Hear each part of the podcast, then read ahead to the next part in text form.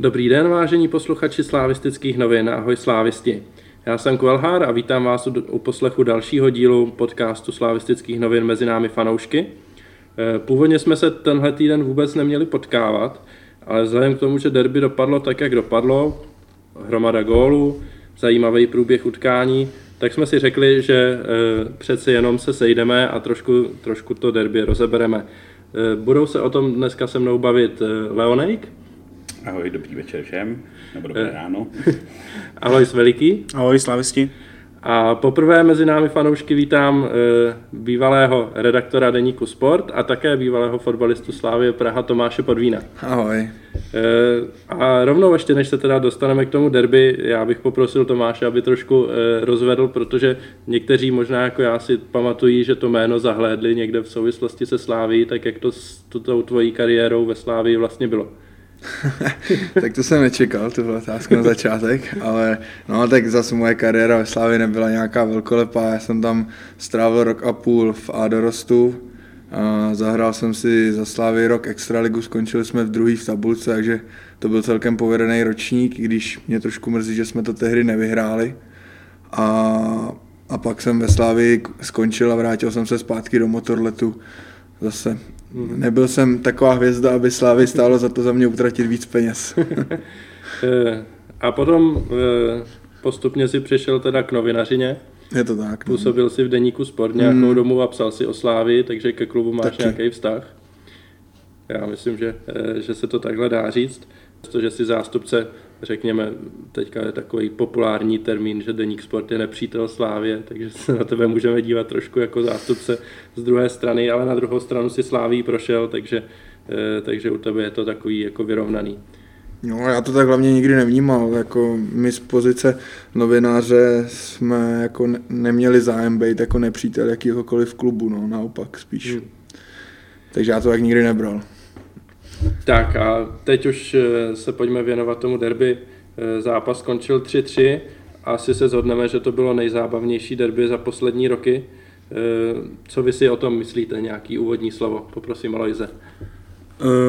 No, já popravdě od té soboty, jsem ještě furt v takovém nějakém jako delíriu, kdy postupně se teprve uvědomuji vlastně, co jsem to zažil a jakoby nějak, tak myslím, že už mi začíná docházet, že to byl opravdu v hodně věcech historický zápas zlomovej a hlavně to byl jako takový dost těžko střebatelný emocionální zážitek, kdy vlastně jako se to zklamání nejdřív obdržených gólů, pak zase z těch, co jsme dali a pak nám je vzali a pak zase všechny ty verdikty video rozhodčích a ten mohutný závěr, to bylo, myslím si, tak jako psychicky náročný, ještě když jsem byl na stadionu, tak to bylo tím umocněný, že jsme jako po tom, co jsme se doradovali, tak jsme si tak na sebe koukli a říkali jsme si, co se to vlastně stalo, že postupně vlastně si to člověk teprve uvědomuje, takže já nevím, jako fotbalově jednak to je trochu překrytý těma emocema, druhá se v podstatě nic moc neviděl druhou půli, tak nevím, jestli to byl jako nějaký extra fotbal, ale myslím, že z hlediska toho průběhu a té dramatičnosti se to dá fakt těžko s něčím srovnat z mýho pohledu. Matěj, jak ty jsi to viděl? Tak pak, že bychom se měli bavit o nejzábavnějším derby za poslední roky, já bych s tímhle tvrzením asi úplně nesouhlasil. Spíš bych se přiklonil k tomu, co tady zmínil i Luisa, že bylo nejdramatičtější, nebo bylo hodně dramatický a měl jsem s tím taky dost problémy to nějakým způsobem emocionálně rozdejchat.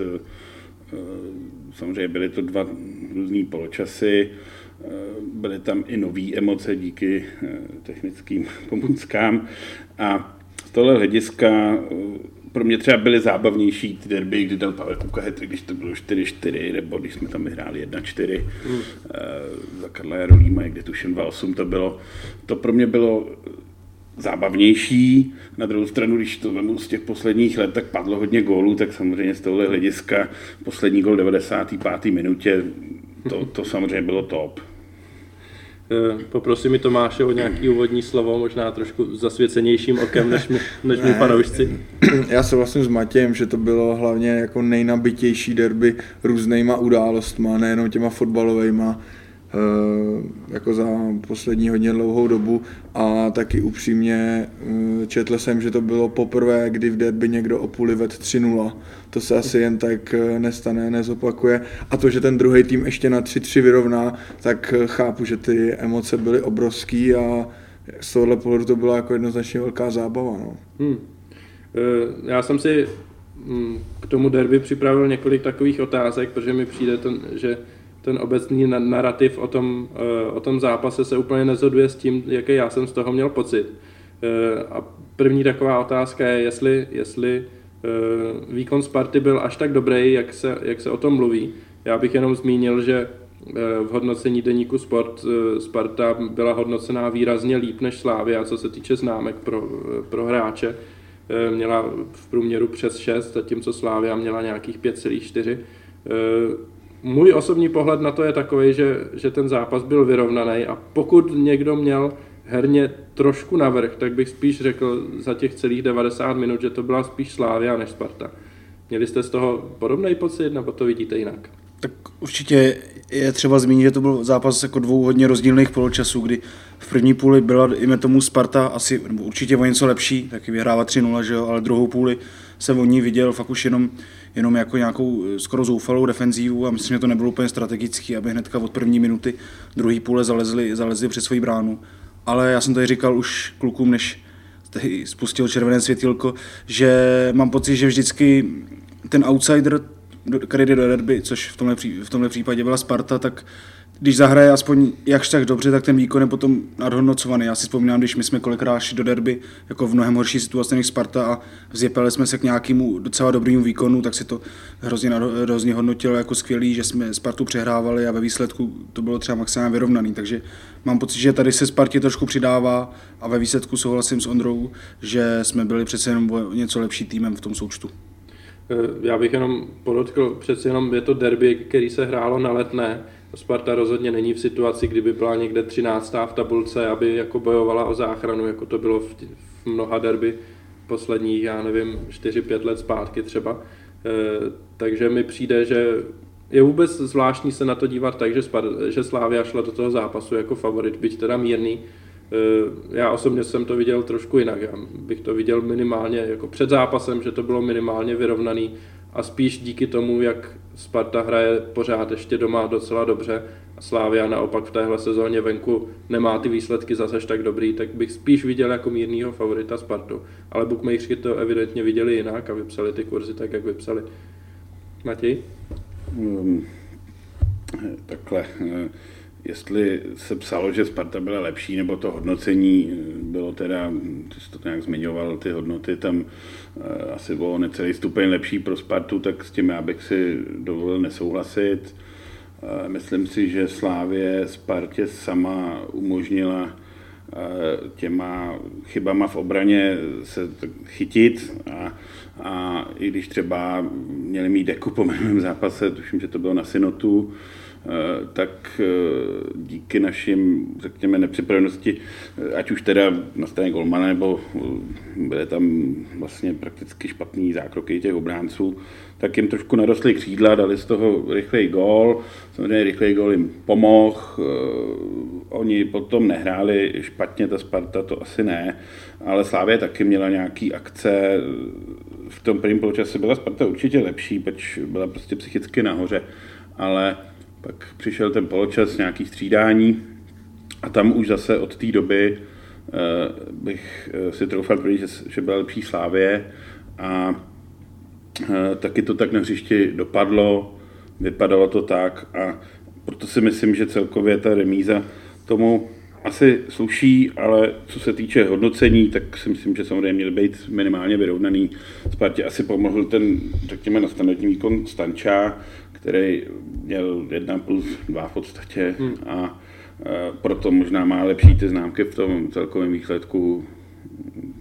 Jo, jako určitě, já nějak jako nerozporuju to, že Stanču dostal 9 ve sportu, já bych mu klidně dal i 10, protože přeci jenom ten výkon byl výjimečný. Mě spíš zaráželo jako vysoký známky i pro ty ostatní hráče v záloze, ať už to byl Kanga, Kulhánek nebo Plavšič. Plavšič 8 mi přišla jako úplně úplně mimo známka. Ale nechtěl bych se jako tady zacházet do jednotlivostí, spíš prostě obecně ten výkon Sparty mi přijde, že řekněme adorovaný, ne úplně právem ještě.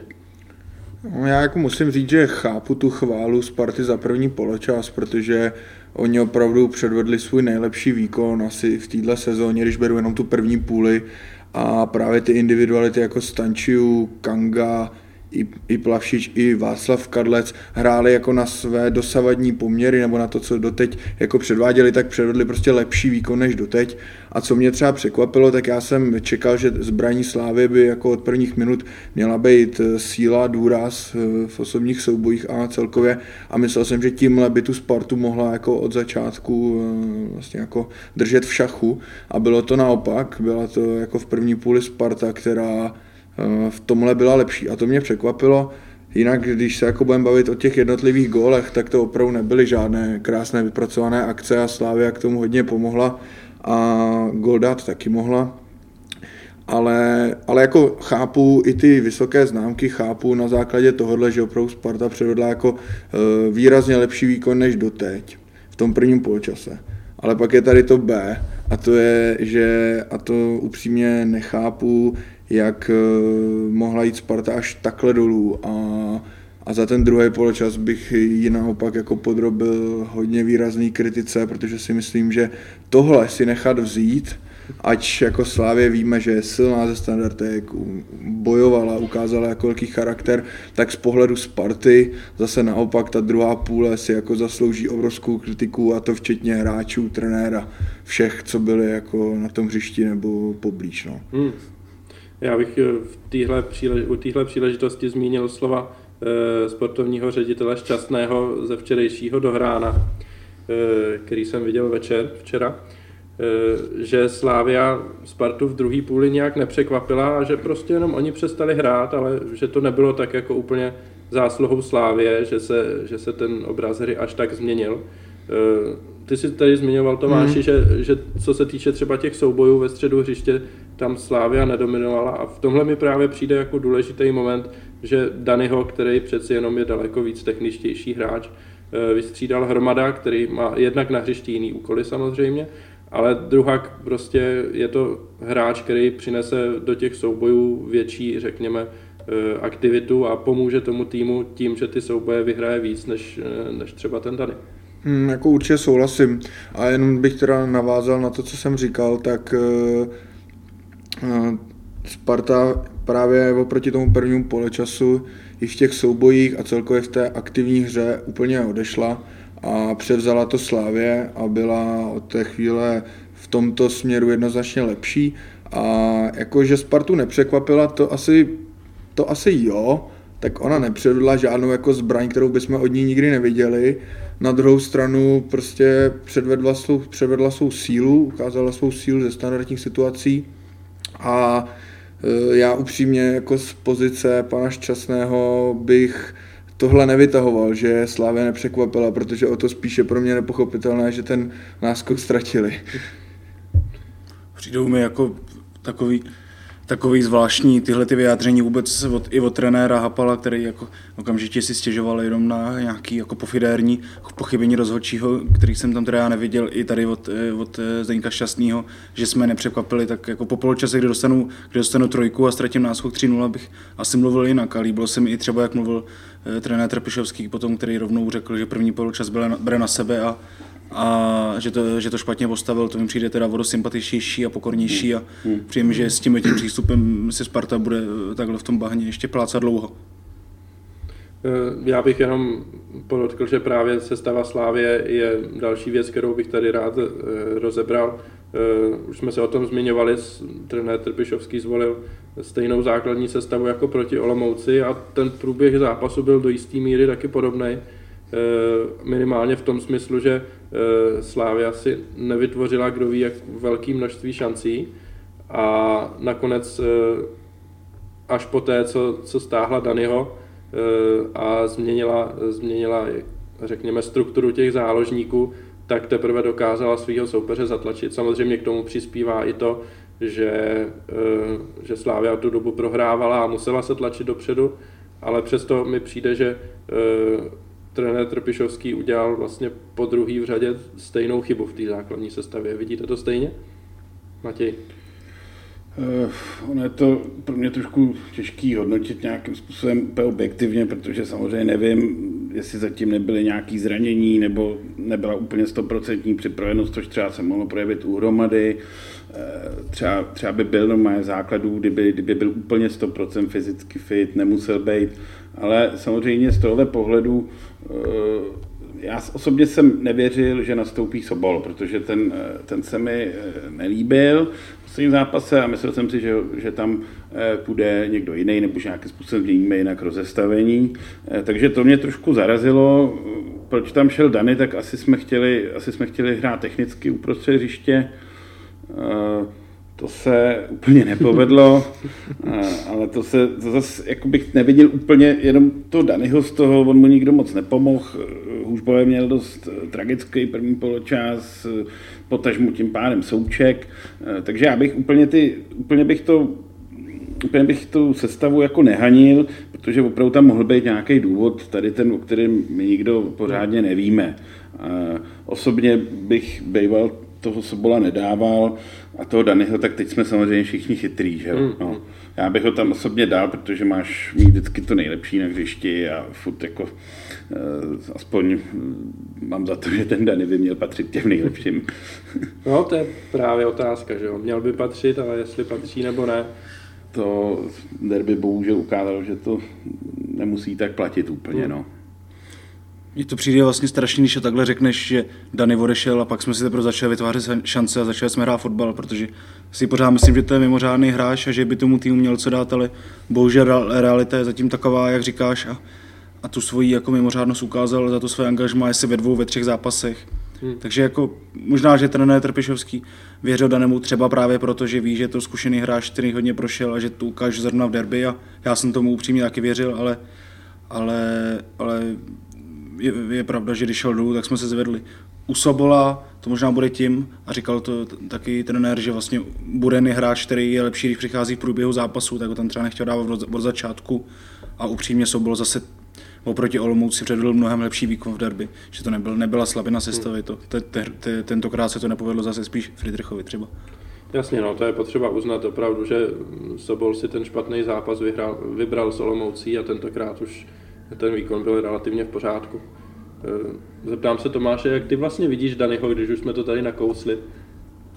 Já souhlasím s tím, co už tady padlo, že počítám s tím, že ho trenér Trpišovský dal do základu, protože chtěl právě v tom středu hřiště dominovat, chtěl, aby Slavia byla na míči silnější než Sparta, a minulo se to s účinkem, a pro mě je zatím Dany poměrně velký zklamání, co se týče toho jeho celkového angažmá. Jak říkal Alojza, jako těch super momentů, který se od něj čekali, tak jich zatím tolik nepředved. A určitě bych od něj toho čekal víc. No. Na druhou stranu je pravda, že zrovna tenhle ten sobotní zápas, už když jsem viděl před zápasem počasí a terén a všechno, tak už to právě byl u mě takový otazník, jestli má být Dany v sestavě, a ukázalo se, že tohle úplně pro něj nebylo, což jako samozřejmě není jeho omluva, nebo neměla by být jeho omluva. V tom zápase jako nepředved dobrý výkon, na druhou stranu v první půli kdo ho předved, no. Tak on to trošku odnes, ale říkám, celkově bych od něj čekal víc.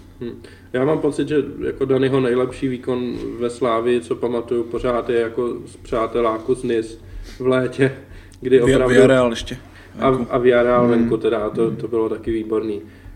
Ale já vždycky se vrátím k těm podcastům, co jsme natáčeli na podzim, a já to tady opakuju skoro jako každý měsíc. Prostě já jsem od Danyho čekal, že to bude hvězda ligy celé, nejenom hvězda Slávie, když na to přijde. Něco jako Stanču. No a jako takhle, Stanču mě taky pořád moc nepřesvědčil, ale je tady 5 zápasů, takže ještě jako brzo na tohle nějak hodnotit, jo. Ale prostě Dany, ten zápas v létě s tím NIS byl jako úplně skvělý a člověk měl takový pocit, že prostě jsme opravdu přivedli někoho, kdo tady bude přesahovat dimenze té české ligy, a nakonec se ukázalo, a to už teďka taky padá docela často v těch diskuzích o fotbale v Čechách, že ta česká liga, ona není zase tak špatná a má možná trošku jiný nároky na ty hráče než nějaký i třeba lepší ligy v zahraničí.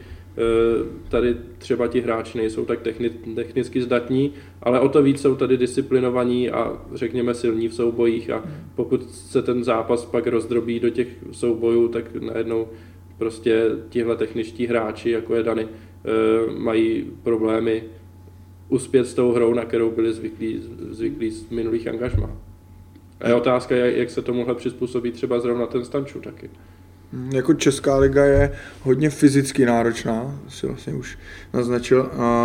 A druhá věc je, že ono je vždycky lehčí jako naučit tým dobře bránit, než jak kvalitně útočit. A v Česku většina týmů má prostě jasnou prioritu na té defenzivě a staví na té defenzivě. Takže pak pro ty týmy, jako je teď třeba, nebo jak se chce teď prezentovat Slavie, že to chce být ona, kdo bude tu hru tvořit, tak je to pak vždycky těžší. No. A hráči speciálně jako Dany je vidět, že mu to zatím úplně nesedlo. Další téma, který bych tady nadhodil, bylo rozestavení Sparty, protože pokud teda Šťastný říkal, že Slavia Spartu nějak nepřekvapila, tak minimálně se tomu dá rozumět v tom smyslu, že Slavia hrála opravdu to samé, co hrála minulý zápasy a konkrétně třeba v závěru zápasu s Olomoucí. Ten závěr toho derby byl opravdu hodně podobný, ne-li jako úplně stejný, že se Slavia prostě nahne ve velkém počtu do vápna, vytvoří si standardní situace a z těch standardek nakonec ten zápas rozhodne. V případě derby tedy dotáhne do remízového stavu. Sparta na druhou stranu si myslím, že Slavii opravdu překvapila tím rozestavením 4-4-2, kdy na hrotu útoku byli Lafata spolu s Václavem Kadlecem a Stanču nastoupil vpravo.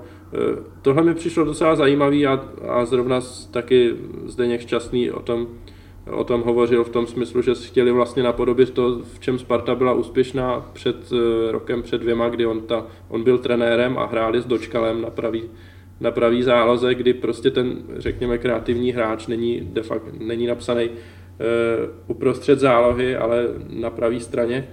A zdálo se, že to nějaký efekt opravdu má. Co jste si o tom mysleli? Nebo se nebudeme bavit o Spartě a budeme se víc bavit o Slávy? Mě to teda teď teprve, když to takhle řekl, tak mě napadlo paralela zase s náma, když takhle na podzim Dany hrál na křídlo a stahoval se na střed a to naopak nefungovalo vůbec. Že to je vidět, že to asi není žádný univerzální lék, A já jsem tak nějak čekal, že nastoupí Stanču na tom kraji. Hodně se o tom podle mě mluvilo docela, že ta možnost tady je, aby eliminovali ze hry třeba slabiny v podobě Benchaima, takže Stanča posunou, takže trošku jsem to čekal. Očividně jsme byli trošku zaskočení, dal nám 2 góly v podstatě z takových úhlů, odkud vypadat neměli. No. Tomáši, ty to vidíš nějak pozitivně v to, že Sparta, nebo vůbec připadá ti zajímavý, že Sparta to vypadá, že může čas od času sáhnout tady k tomuhle rozestavení, který vlastně Šťastný tam přinesl jako trenér? Tak kdybych se na to měl podívat teda z pohledu Sparty, tak podle mě pro ně hlavně pozitivní už to, že se evidentně trenér Hapal do toho jako nebál šáhnout, že sundal ze základu Benchaima, který byl hrozný v těch předchozích zápasech a tak. A jako dá se říct, že to, nebo určitě to fungovalo, když ten poločas vyhráli 3-0, Stanču se stahoval do středu, zase, nebyla to zase jako úplně nějaká revoluční novinka, ale myslím si, že jako pozitivní je, že ty možnosti tam mají, že má Pavel Hapal celkem kam šáhnout. To si myslím, že jako tohle je možná to nejpozitivnější, co jako si z toho Sparta může odníst, no. Protože problémů má dost, tak aspoň něco. Teď to vypadá, že na lavičku bude odsunut druhý nejdražší hráč celé ligy, Benchaim. To mi přijde jako docela zajímavý a jsem zvědavý, jak to vlastně na Spartě bude vypadat ty další zápasy, protože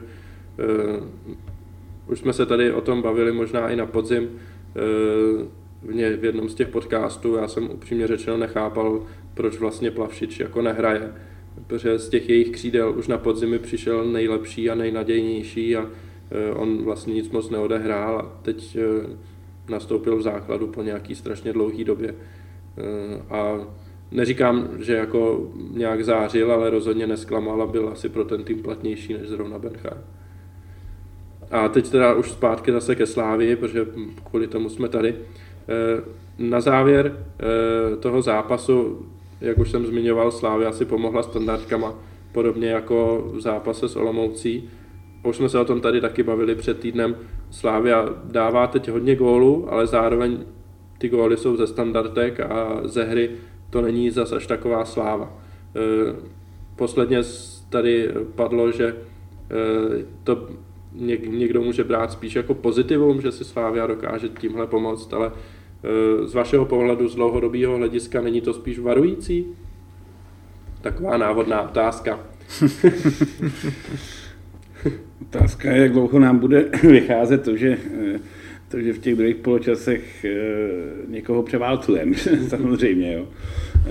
A asi ty standardky, já jsem rád, že z nich dáme gól, vždycky je to pomoc, když se třeba herně nedaří, tak je fantastický, když tam něco pošlete z rohu, nebo když si vypracujete tu penaltu, je to samozřejmě fajn, ale já bych osobně bych byl radši, kdybychom předvedli po celý zápas takový výkon, aby ta standardka třeba jenom pouze vyšperkovala ten celkový obraz té hry a to skóre, a ne, aby jsme se tím museli zachraňovat zadky, no.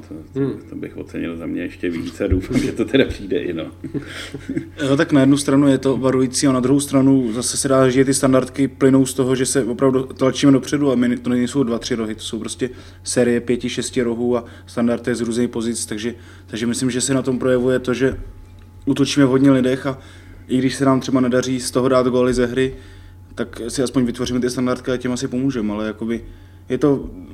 Byl bych radši, když se dá víc gólů ze hry, ale myslím si, že i to, že máme tolik standardek a umíme využít, o něčem svědčí. Z mého pohledu, proč to kladu, je otázka, do jaký míry je tohle opakovatelný v nějakým jako delším časovým období, že prostě ty góly z těch standardek budou jako neustále padat. Přijde mi přece jenom, že tohle je do jisté míry o náhodě, prostě, že ten míč letí o 20 cm jinak a zrovna přiletí hlavu obránce a spadne na hlavu útočníkovi. Tak když máš 2-3 rohy, jo, a když máš 10-12 za zápas, tak jako tomu jdeš hodně naproti už. Tak taky si vím, že tam máme prostě kvalitní rozehráče těch rohů, ať už teda Stocha nebo Hůžbovera, který je prostě rozehrát umějí. Nebo Sýkoru, nebo nejenom rohy, ale i prostě ty situace kolem toho vápna, tak samozřejmě logicky to jsou hráči minimálně na Českou ligu nadstandardní, tak by to člověk měl i očekávat, že z těch standardek ty góly padat budou, a já jenom doufám, že nám tam třeba spadne i něco z přímáku, nějaký pěkný góly ještě, že přibudou, a to ve Slávii dlouho třeba nebylo tady to. Čili bude to fajn, je to fajn zbraň samozřejmě, ale nejdřív musíme začít nebejt zoufalí v té koncovce běžných šancí, no. To jako samozřejmě ten problém tam je furt. Abych ocenil i to, že nejenom, že jsou to většinou dobře kopaný standardky a že má Slavia jako silný hráče, který umějí dát gol, ale je tam vidět i obrovská touha a jako porvat se prostě i sebeobětovat se, aby ten gol dal, a ona to jako opravdu není samozřejmost, to vidíme všude, že spousta týmů hraje po vápno a pak má ten obrovský problém, a takže tohle bych zase viděl jako velký pozitivum, že i když to třeba úplně neklape ve hře, tak to tam dokážou slávisti jako dotlačit za každou cenu, no. A ty výsledky jsou nakonec to nejdůležitější, že jo. To je určitě pravda. Poslední otázka k derby, co se týče kvality hry a vůbec herního obrazu. Bylo podle vás jako derby opravdu kvalitním zápasem, anebo to bylo spíš zápasem plných chyb, ať už individuálních, anebo týmových, a díky tomu padlo tolik gólů? Protože z mýho pohledu třeba, já si myslím, že tam víc než nějaký jako obří kvality bylo obří množství velkých chyb. Tomáši, jak ty jsi to viděl? Jo, jako chyby tam samozřejmě byly, bylo jich určitě víc, než jsme třeba viděli v těch minulých derby. Teď se jako dívám do té krátké minulosti. Ale zase bych to neschazoval, vlastně tu snahu těch obou týmů hrát ofenzivně. Myslím si, že oba týmy nastoupily s tím, že chtějí tu hru ovládnout, že chtějí ten zápas vyhrát, a to se mi líbí, tahle ta filozofie. a Slávě se to v prvním poločase nepovedlo, tam byla prostě lepší Sparta, naopak Slávě, to už jsme se o tom bavili, ukázala obrovskou vůli v tom druhém poločase a taky si myslím, že k těm chybám a k těm gólům celkově přispěla velká střelecká aktivita na obou stranách a právě to, že se oba ty týmy tlačily do vápna a nezůstalo to právě v nějaký té opatrné hře po vápno. Takže takhle bych to shrnul, že vlastně ty týmy upřednostnili útok nad obranou, chyb bylo hodně, ale jakoby, pro mě to jakoby neschazuje tu kvalitu toho zápasu. Těžko se něco už k tomu dodává, jenom zopakuju to, co jsem říkal, že prostě u mě to celý jako přebyl nějaký ten příběh toho zápasu a ty emoce s ním spojený, který fakt asi jako těžko pamatuju a jako takový to klasický klišé, že góly padají po chybách, tak tady se potvrdilo, akorát, že některé ty chyby byly fakt jako obrovský a směšný a nestávají se tak často a v derby už vůbec ne, ale přijde mi to lepší, než kdyby to bylo takový to opatrný derby, který známe spoustakrát, kdy oba týmy jako se zaměří na defenzivu a skončí to 0-0 nebo 0-1, takže radši chyby, ale víc gólů. S tím souhlasím, když si vzpomenu na některé ty italské derby, kdy máš proti sobě dva špičkový týmy a skončí to 0-0 a potom, co máš asi 2,5 šance za celý zápas dohromady, tak si myslím, že rozhodně lepší i co se samozřejmě kvality týče, když se vypracovalo takových šancí a proměnilo se vlastně 6, když to teď nebudu brát jako klubistiky, ale dohromady kolik těch šancí bylo, tak pro mě je tady to jako určitý znak kvality. A tu kvalitu měla jak Sparta, tak my. Takže za mě to rozhodně kvalitní zápas byl. Bohužel byl ovlivněný dost tím počasím, to kvalita rozhodně, to k té kvalitě asi úplně nepřispělo a pak bylo ovlivněný ještě tím rozhodčím, k čemu už se asi ještě taky trošku dostaneme. Nicméně to taky patří ke kvalitnímu zápasu, kvalitní počasí a kvalitní rozhodčí. Říkám, výkony těch aktérů, co se týče fotbalistů, byly tak, jak asi být by měly, ale ta druhá půlka tak už takovou kvalitu nepřinesla, bohužel. Ještě možná napadá jen takový postřeh, který jsme si pak říkali jako po zápase, že i tím jako počasím, tou vánicí a takovým tím horám fotbalem nám to připomnělo jako nějaký fotbal z 90. let, takový prostě jako taková ta klasika na tom bahně a na tom sněhu a nahoru dolů, takže v tomhle to mi to přišlo jako staromilský.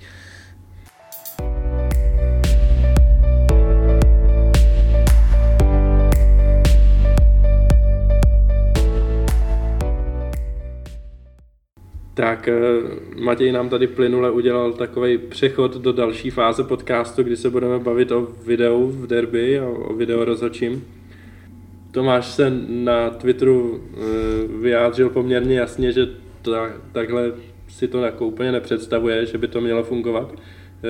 Takže se tě rovnou zeptám, jestli abys to nějak rozvedl, tuhle myšlenku. Jo, tak jako já zase nikdy jsem nechtěl být jako úplný ignorant těch věcí, chápu ty názory, že každou novinku provází porodní bolesti a že se to bude nějakou dobu učit, ale na druhou stranu já v tom videu, v tomhle formátu, ve kterém je teď, tak vidím zásadní problém a to je ten, že pokud budeme řešit opravdu jako každou spornou situaci, co se týče offsideu, co se týče penalty, co se týče případně teda červené karty a vlastně vždycky, když si ten rozhodčí nebude jistý, tak logika věci jako praví, aby ji pustil, že jo? Protože když ten offside mávne, když tu penaltu pískne, nebo to penaltu ne, tu může vrátit, ale když ten offside mávne nebo třeba písknul tu ruku před tím vápnem, tak takovou věc už na základě videa nevrátí.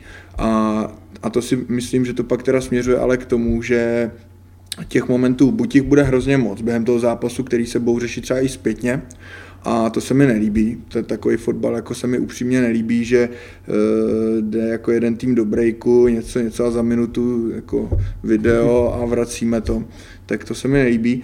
A nebo je pak druhý pohled a to je ten, že teda rozhodčí to nebudou jako by v uvozovkách zneužívat a nebudou řešit každou spornou situaci tím, že ji pustějí, ale potom už se teda zase bavíme o tom, že stejně je to nakonec o těch lidech, jestli ten pomezní ten offside mávne nebo nemávne.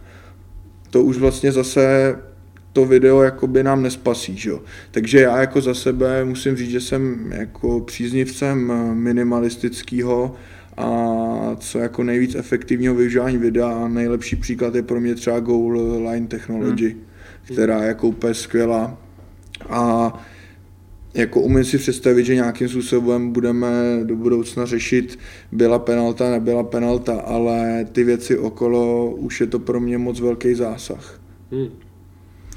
Já mám k tomu videu takový jako celkově dost ambivalentní vztah, kdy na jedné straně teda mimo těch jako opakovaných argumentů, že to zdržuje hru a že rozhodčí přesně, jak tady říkal Tomáš, se schovává jako a bojí se udělat rozhodnutí, tak jako u mě osobně spíš mi to vadí z hlediska jako nějakého tradicionalismu nebo co já mám rád na fotbale, že je taková jednoduchá hra, která se hraje jako všude na světě vlastně podle stejných pravidel, i tady v okresní soutěži, v Africe, všude a přijde mi, že jakoby se to takhle potom vzdaluje ten profesionální fotbal tomu výkonnostnímu fotbalu, řekněme, že to mě jakoby nějak jako vnitřně na tom videu trošku nesedí, ale na druhou stranu jako potom zápas jako tenhle, který, kdyby tam to video nebylo a kdyby to řídil ten rozhodčí jenom podle svého uvážení, tak skončí třeba 5-2 pro Spartu a my bychom zase tady bavili o tom, jak jako jsme namíchlí a jak nás zase rozhodčí zařízl a jak to derby celý zkazil, že jako takovýhle zápasy asi myslím mi přijde docela argument pro to video, i když samozřejmě to, jak to ve skutečnosti vypadalo, že se tam rozhodoval 6x, je špatně, ale pokud ten rozhodčí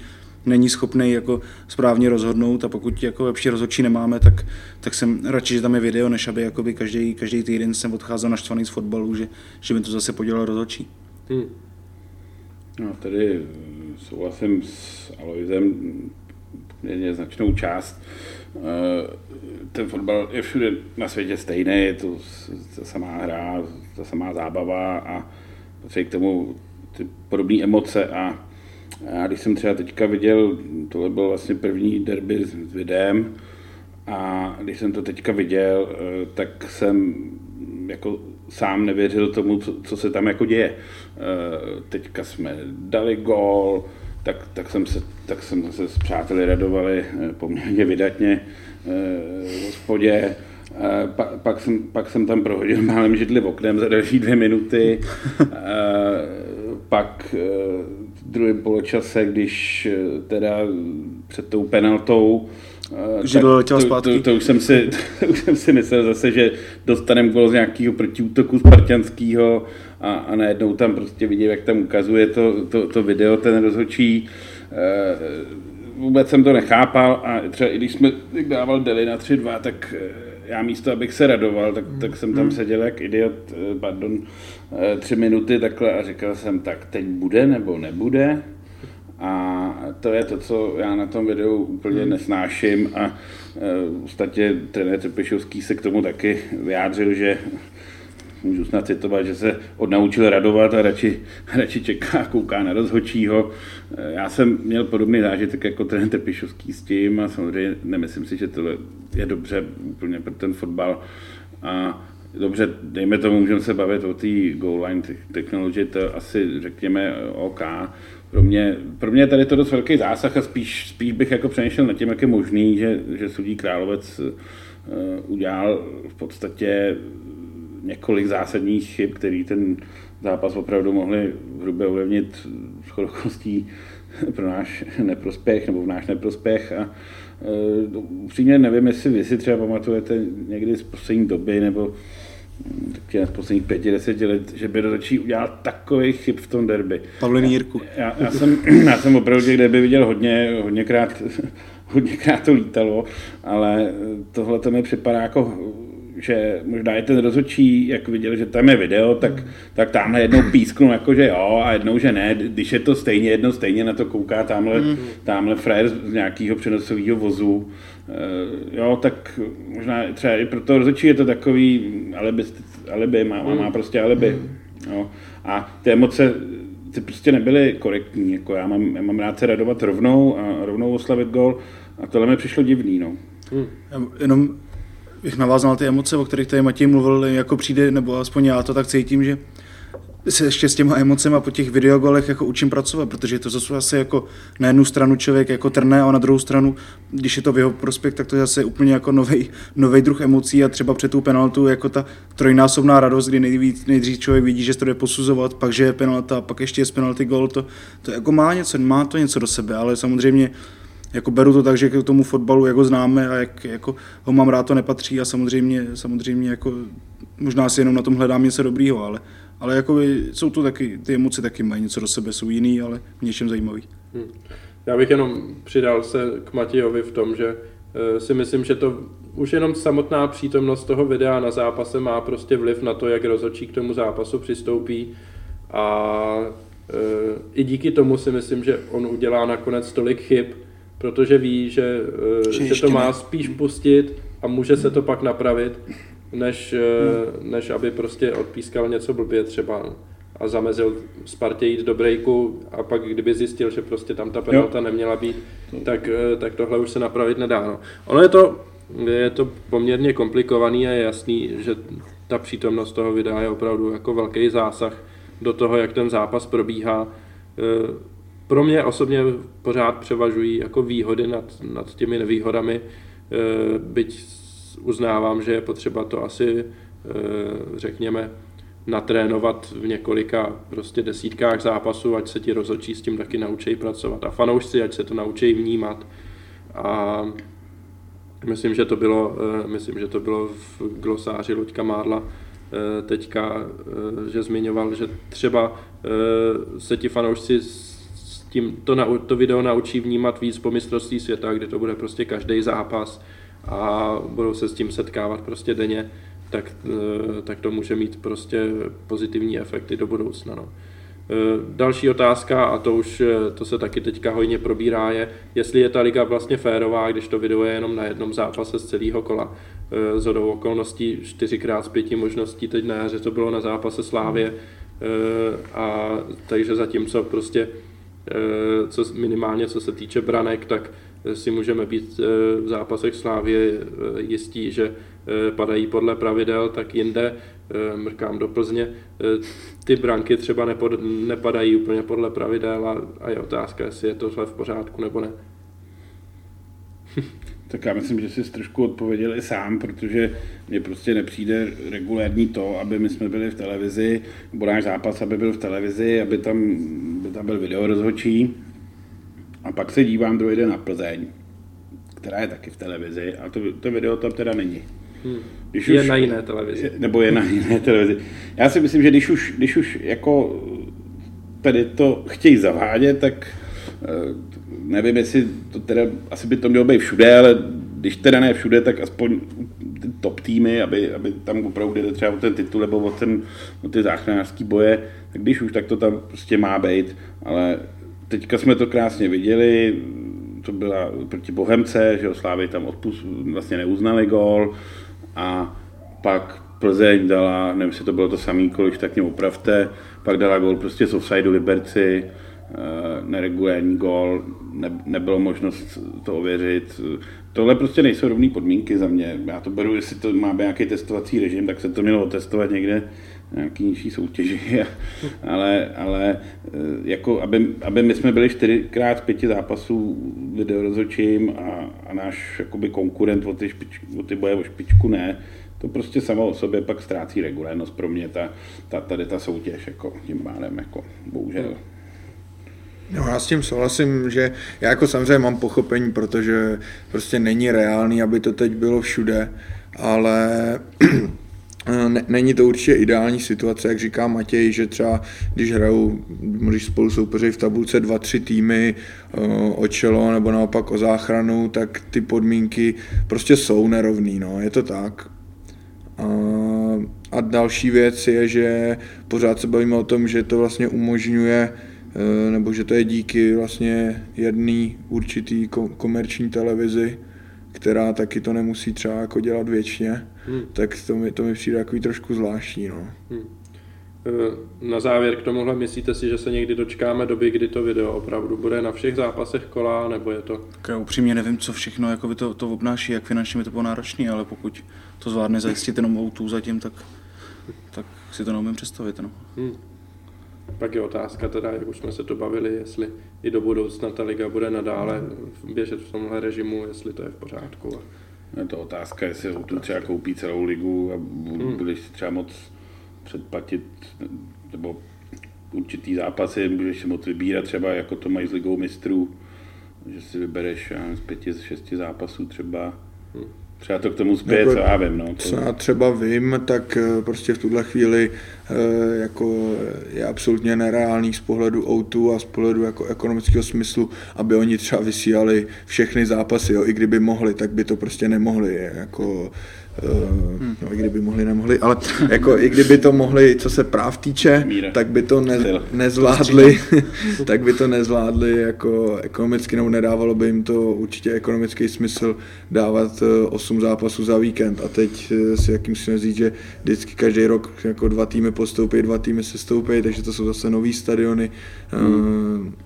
Takže jako podle mě to není reálný, aby to v dohledné době bylo všude. Je pravda, že asi fanoušku, co by si zaplatili za přenos Dukla Jablonec, třeba asi nebude úplně tolik, když na stadionech přijde 250 nebo tak nějak. To bych tam přišlo ještě o 200 míň a všichni by koukali na přenos radši.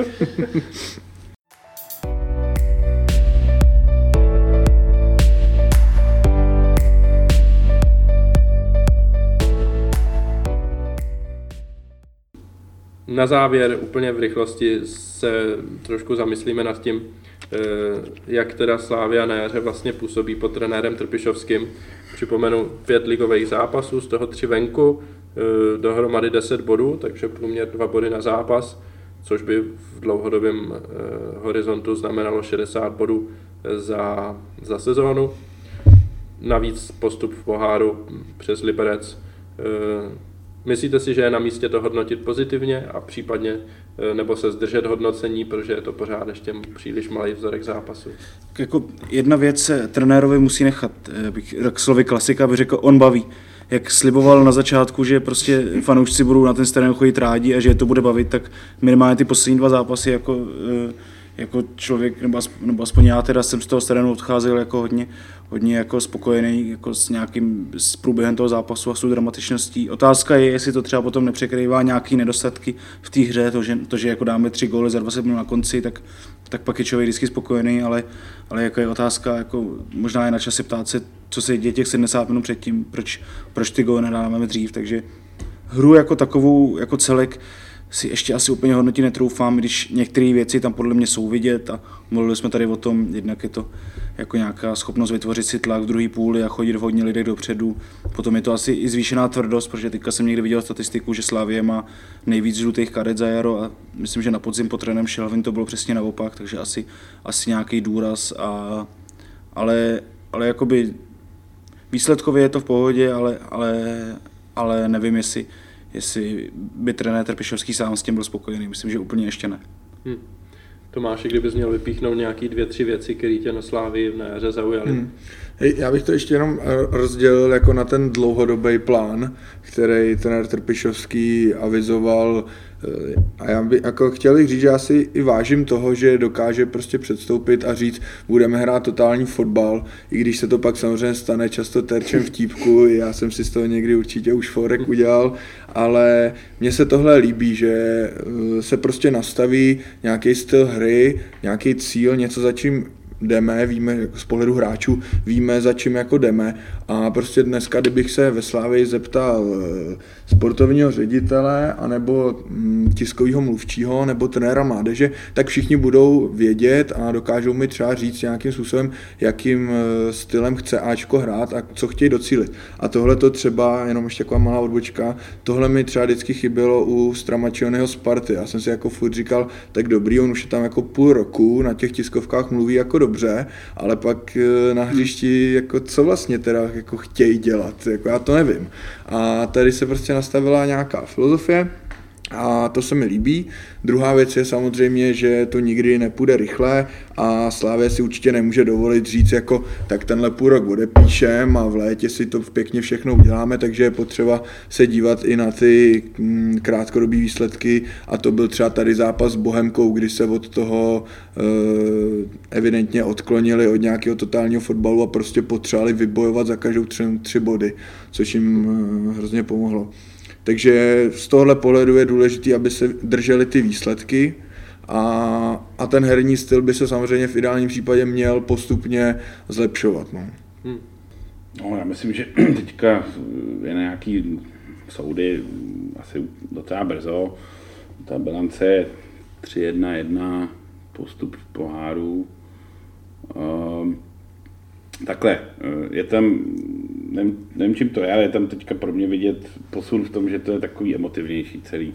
A já třeba, když jsem byl tady bude sever proti Olomouci, tak opravdu jsem tam tu poslední, který celý druhý poločas, ale jako tu poslední půl hodinu jsem se tam jako fakt připadal v tranzu a byla tam cítit neuvěřitelná energie a to už jsem třeba dlouho nezažil, takže to bylo fajn a to jsem fakt nezažil možná i několik let, jako takový pocit, nevím, jestli bylo, jestli jsem nedal po opici, ale to je standard zase.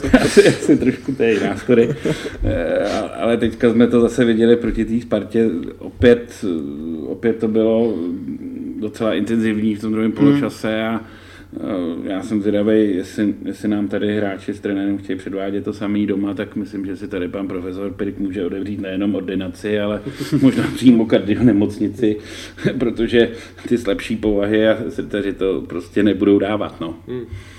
Já bych v této souvislosti zase zmínil něco, co paradoxně říkal včera Šťastný v Dohránu, že Spartě by pomohlo prostě uhrát 1-2 výsledky, aby si ti hráči začali věřit a prostě nějak v těch závěrech utkání neodpadávali tak, jak odpadávají teď, ale naopak prostě působili sebevědomě.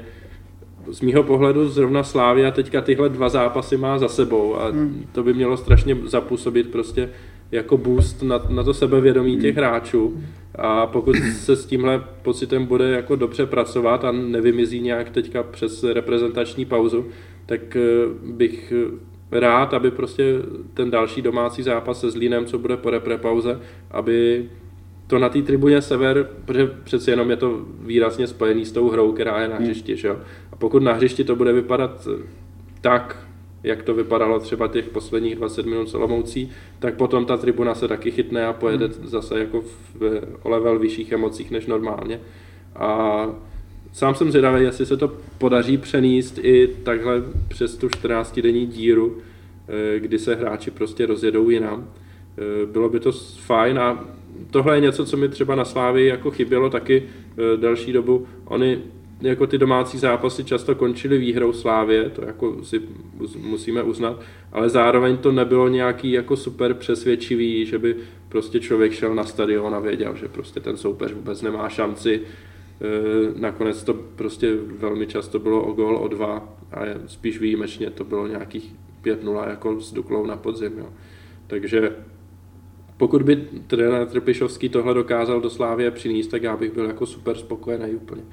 Mně přijde super taky, jako už postupně začíná se jakoby to rodit, ta jistota, že když budeme prohrávat, tak máme na toto otočí, že taky roky prostě člověk neměl, že tak si říkal, no, tak třeba nějak s Malášem, ale teďka opravdu je jako drtíme jak citron, nebo aspoň minimálně ty poslední 2 zápasy a z toho mám fakt dobrý pocit, jakoby, nebo pro mě jako pro fanouška je to dost příjemnější, než když jsem věděl, že když dostaneme góla, tak už toho nic moc asi nebude a možná, že srovnáme. Možná bych k tomu ještě řekl, už jsem to tady jednou dneska zmínil, že ono je opravdu vždycky pak jako lehčí naučit ten tým bránit nebo zlepšit defenzivu než ofenzivu, takže podle mě je vždycky lepší, když tým jako dost golu dává i dost dostává, tak si myslím, že z toho je snadnější cesta jako ven, zlepšit se, než z toho, když prostě se strašně trápí v ofenzivě. No. Já myslím, a taky se o tom diskutovalo na Twitteru, že je jako nepochybný, že oproti podzimu ta defenzíva Slavie je horší, než byla. Ale na druhou stranu to teď vypadá i díky těm standardkám, jak jsme se o tom bavili, že vepředu těch gólů padá dost, takže takže je to nějakým způsobem jako vykoupený a je to, řekněme, v nějaký rovnováze. A uvidíme, jak dál se to bude vyvíjet, no, jestli ty standardky nebudou jenom jednorázová záležitost a ve zbytku jara třeba už vepředu budou větší problémy. Doufejme, že ne. A... Já si myslím právě, že ona ta defenziva taky nebyla úplně stabilní, to složení, byl tam vykartovaný, že od začátku Bořa, teďka Simon nebyl úplně zdravý, ona taky nebyla stabilní a vzhledem k tomu, že bavíme se tady o nějakých 5-6 zápasech, tak se nedá říct, že by se to takzvaně sedlo, tak myslím, že i v tom derby to třeba bylo vidět, že spousta těch chyb tam pramenilo z té nesehranosti nebo nevěděl přesně, kde má být. A ty automatizmy chyběly prostě a to si myslím, že třeba zase za to, že Lavího tam byli a ta obrana byla ustálená, tak teďka holt to má trenér Trpišovský v tomhletom složitější a až se to ustálí, tak třeba se i dočkáme opravdu toho, že nebudeme dostat zbytečný gól a muset zbytečně pak lítat na soupeře druhým poločase. A jako částečně to může být taky tím, že opravdu ještě jako trošku zkouší, trošku experimentuje. Myslím si, že třeba Jakuba Juga se na pravém beku už možná neuvidíme. Takže jako i tohle tomu určitě neprospělo a asi s tím trenér Trpišovský musel trošku počítat, když zvolil tuhle strategii, že opravdu dost zkouší a experimentuje. No. Já bych na závěr jenom zmínil, že Slavia je bez pochyby teda v současnosti skvělý klub, když prostě hráči, o kterých jsme si ještě před 14 dny mysleli, že jsou někde na pomezí základu a lavičky, nebo spíš na lavičce, jsou v reprezentaci, ať už je to ten Jakub Jugas, nebo teďka Standa Tecl, který prostě mu stačí 2 15-minutovky na hřišti a trenér vidí, že to je prostě hráč na turnaj do Číny, takže... Já si myslím, že v tomhle směru to máme jako hodně dobře rozehraný. Děláme to dobře. Dobrý, tak já bych poděkoval Tomášovi, že přišel mezi nás fanoušky. Díky za pozvání. Poděkuju i Alojzovi a Leonikovi. Děkuju za pozvání. A další podcast si dáme po pauze zase asi za 3 týdny. Díky, že nás posloucháte, mějte se hezky a ahoj.